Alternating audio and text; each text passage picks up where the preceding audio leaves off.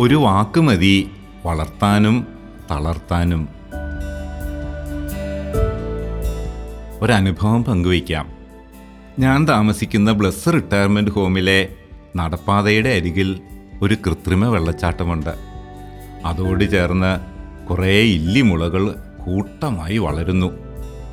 അലങ്കാരമുളകളാണ് വെച്ച് പിടിപ്പിച്ചിരിക്കുന്നത്. അതിൽ പുതിയ മുളകൾ പൊട്ടി മുളച്ചു വരുന്നത് കാണാൻ നല്ല ഭംഗിയാണ്. മണ്ണിനടിയിൽ നിന്നും തലയൊന്ന് പുറത്തേക്കിടാനായി വെമ്പൽ കൊണ്ട് അതങ്ങനെ വിജൃംഭിച്ച് നിൽക്കുന്നത് കാണുമ്പോൾ ഇവൻ ഇന്ന് തന്നെ തല പുറത്തിടും എന്ന് തോന്നിപ്പോവും. പക്ഷേ ഇന്ന് വരും നാളെ വരും എന്ന് തോന്നിപ്പിക്കുമെങ്കിലും തല പുറത്ത് വന്ന് ഏതാനും കുഞ്ഞിലകൾ വിരിയുമ്പോഴേക്കും മാസങ്ങൾ കുറേ എടുക്കും. ഒരു ദിവസം ഞാനൊരു പരോപകാരം ചെയ്തു. വിരിയാൻ എളുപ്പമാകട്ടെ എന്നുദ്ദേശിച്ച് വിരിയാൻ വെമ്പി നിന്ന ഒരു മുളം കൂമ്പിന്റെ ചുറ്റുമുള്ള മണ്ണ് ഞാൻ അല്പം ഇളക്കിയിട്ട് കൊടുത്തു. എങ്കിലും എന്റെ അത്ര ആവേശമൊന്നും ആ മുളയ്ക്കുണ്ടായില്ല. അത് സാവകാശം അതിന്റേതായ സമയമെടുത്ത് മാത്രമേ തല പുറത്തിട്ടുള്ളൂ. പക്ഷെ ആ കൂമ്പിന് നല്ല വലുപ്പം ഉണ്ടായിരുന്നിട്ടും മെലിഞ്ഞു ശോഷിച്ച വണ്ണം കുറഞ്ഞ ഒരു മുളം തണ്ടായിട്ടാണ് അത് വളർന്നു വന്നത്. കഷ്ടം. വെളുക്കാൻ തേച്ചത് പാണ്ടായല്ലോ എന്ന് എനിക്ക് വല്ലാത്ത കുറ്റബോധം തോന്നി. പിന്നെ ഒരിക്കലും മുളയുടെ ചുവട് മാന്താനോ വളരാൻ നിർബന്ധിക്കാനോ ഞാൻ ശ്രമിച്ചില്ല. ഉള്ള വളർച്ച കണ്ട് ആസ്വദിക്കുകയും അഭിമാനിക്കുകയും സന്തോഷിക്കുകയും ചെയ്താൽ മതിയെന്ന് ഞാൻ മനസ്സിലങ്ങ് നിശ്ചയിച്ചു. ആദ്യത്തെ ഒരടി ഉയരം വളർന്നു കഴിഞ്ഞാൽ പിന്നീടുള്ള അതിന്റെ വളർച്ച ഫാസ്റ്റ് ട്രാക്കിലാണ്. ഇരുപത് ദിവസം കൊണ്ട് ഇരുപത് അടി ഉയരം വളർന്നത് ദിവസേന ഫോട്ടോ എടുത്ത് ഞാൻ സൂക്ഷിച്ചു വെച്ചിട്ടുണ്ട്. എന്നും ഈ മുളങ്കൂട്ടത്തിൽ വന്നു നിന്ന് ഫോട്ടോ എടുക്കുന്നത് ശ്രദ്ധിച്ച എന്റെ സഹവാസികൾ ചോദിച്ചു എന്താ ഇവിടെ വിശേഷമെന്ന്? അവരോട് പുതുതായി പുറത്തു വന്ന ഒരു മുളന്തൈ കാണിച്ച് ഞാൻ മുളയുടെ കഥ പറഞ്ഞു കൊടുത്തു. അനേക മാസങ്ങൾ മണ്ണിനടിയിൽ ഞെരുങ്ങിക്കിടന്ന് വളരാനുള്ള കരുത്താർജിച്ചിട്ടാണ് ഇവൻ പുറത്തു വരുന്നത്. പുറത്തു വന്നാൽ പിന്നെ മറ്റൊരു സസ്യത്തിനും ഇല്ലാത്ത അത്ര വേഗത്തിലാണ് ഇവന്റെ വളർച്ച എന്നൊക്കെ വിവരിക്കും. ദിവസവും ആരെയെങ്കിലും വിളിച്ച് ഈ മുളയുടെ അടുത്ത് നിർത്തി ഞാൻ ഫോട്ടോ എടുക്കും. അവരോട് ഈ മുളയുടെ മുൻ ദിവസങ്ങളിലെ പടങ്ങൾ കാണിച്ച് വളർച്ചയുടെ വേഗത്തെക്കുറിച്ച് ചർച്ച ചെയ്യും. ഇത് കൊള്ളാമല്ലോ എന്നെല്ലാവരും തലകുലുക്കും.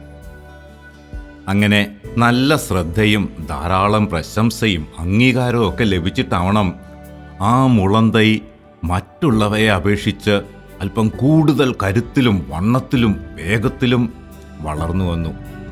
ഇപ്പോൾ ആ കൂട്ടത്തിലെ ഏറ്റവും ഉയരമുള്ള മുളയായി അത് വളർന്നിരിക്കുന്നു.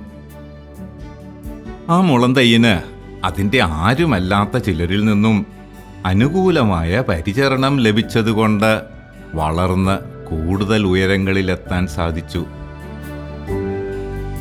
പ്രതികൂലമായ പരിചരണം ലഭിച്ച മുളന്തൈ സൂക്ഷിച്ചു പോവുകയാണ് ചെയ്തത്.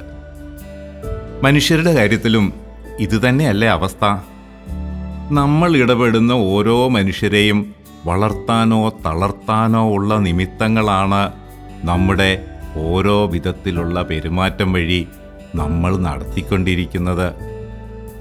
പലപ്പോഴും വളർത്തുന്നതിനേക്കാൾ കൂടുതലായി തളർത്തുന്ന പെരുമാറ്റമല്ലേ നമ്മൾ കാണിക്കാറുള്ളത്?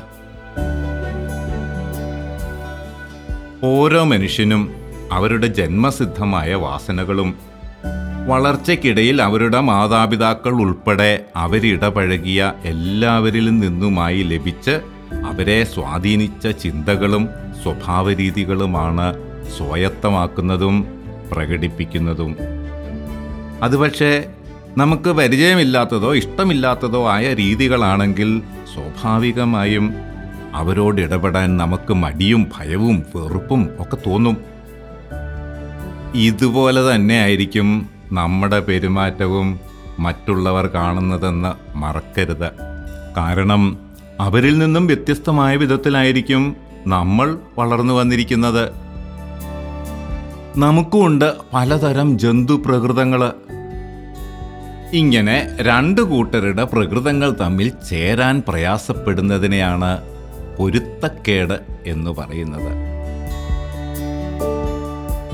നമ്മളോട് സഹകരിക്കാൻ മടിയുള്ളവരുടെ പോലും സഹകരണം നേടി അവരുടെ കഴിവും ശക്തിയും സിദ്ധികളും നമ്മുടെ ഏതെങ്കിലും ആവശ്യത്തിന് പ്രയോജനപ്പെടുത്തണമെങ്കിൽ അവരുടെ വളർച്ചയ്ക്ക് സഹായിക്കുന്ന നിലപാടെടുക്കുക എന്നതാണ് ഏറ്റവും ഉത്തമമായ മാർഗം. അവരുടെ നന്മകളെ തിരിച്ചറിയുക അംഗീകരിക്കുക പ്രശംസിക്കുക അതിൽ അഭിമാനിക്കുക. ഇത്രയും മതി പൊരുത്തക്കേടിന്റെ അസ്വസ്ഥതകൾ മാറ്റിയെടുക്കാൻ. നർച്ചറിങ് അഥവാ പരിചരിക്കൽ. ഈ വാക്ക് മനസ്സിരുത്തി ശ്രദ്ധിക്കണേ. ഉചിതമായ പരിചരണം കൊണ്ട് ജീവിത പങ്കാളിയെയും മക്കളെയും നിങ്ങൾക്ക് സ്ഥിരമായി ഇടപെടേണ്ട ആരെയും നിങ്ങൾക്ക് യോജിക്കുന്ന പ്രകൃതമുള്ളവരാക്കി വളർത്താനും അതുവഴി പൊരുത്തക്കേടുകൾ മയപ്പെടുത്താനും സാധിക്കും എന്ന് വിശ്വസിക്കണം. അതിനുവേണ്ടി മടുപ്പില്ലാതെ ദീർഘനാൾ പരിശ്രമിക്കാനും തയ്യാറാകണം. പ്രിയപ്പെട്ടവരെ നമുക്ക് വളർത്തുന്ന സ്വഭാവമുള്ളവരാകാം. നമ്മുടെ ചുറ്റുമുള്ള നമ്മൾ ഇടപെടുന്ന ഏതൊരാൾക്കും അവരുടെ അറിവോ കഴിവോ സിദ്ധികളോ വളരാൻ അനുകൂലമായ സാഹചര്യം ഒരുക്കി കൊടുക്കുക. അപ്പോൾ അവരുടെ വളർച്ചയിൽ നമുക്കും അഭിമാനം തോന്നും. അതുവഴി സ്വയം ഒരു ബഹുമാനം തോന്നും. അവരുമായുള്ള പൊരുത്തക്കേടുകൾ അപ്രസക്തമായി മാഞ്ഞു പോകും. നമ്മൾ ചെയ്തു കൊടുത്തതിനൊക്കെ കണക്ക് പറഞ്ഞ് മുഷിപ്പിക്കാതിരുന്നാൽ അത് മനസ്സിലാക്കുന്നവരിൽ നിന്നും നമുക്ക് തിരികെയും കുറച്ച് ബഹുമാനം ലഭിക്കും. മറ്റുള്ളവർ നന്നാകുന്നത് കൊണ്ട് എനിക്കെന്താകണോ എന്ന് ചിന്തിക്കുന്നവർക്ക് ഇത് സാധിക്കില്ല കേട്ടോ. അവർ കൂടുതൽ പൊരുത്തക്കേടുകൾ നേരിട്ടുകൊണ്ടേയിരിക്കും. ഓർക്കുക ഒരു മോശം വാക്കോ ഭാവമോ മതി. ബന്ധം വഷളാക്കാൻ. പക്ഷെ മറക്കല്ലേ ഒരു നല്ല വാക്കോ ഭാവമോ മതി. ബന്ധങ്ങൾ മെച്ചപ്പെടുത്താൻ. പ്രിയപ്പെട്ടവരെ ഒരു വാക്കുമതി വളർത്താനും തളർത്താനും ഈ കുറിപ്പ് എഴുതിയത് ഒക്ടോബർ രണ്ടായിരത്തി ഇരുപത്തിയൊന്ന് സസ്നേഹം George Kadankavil director Bethlehem matrimonial.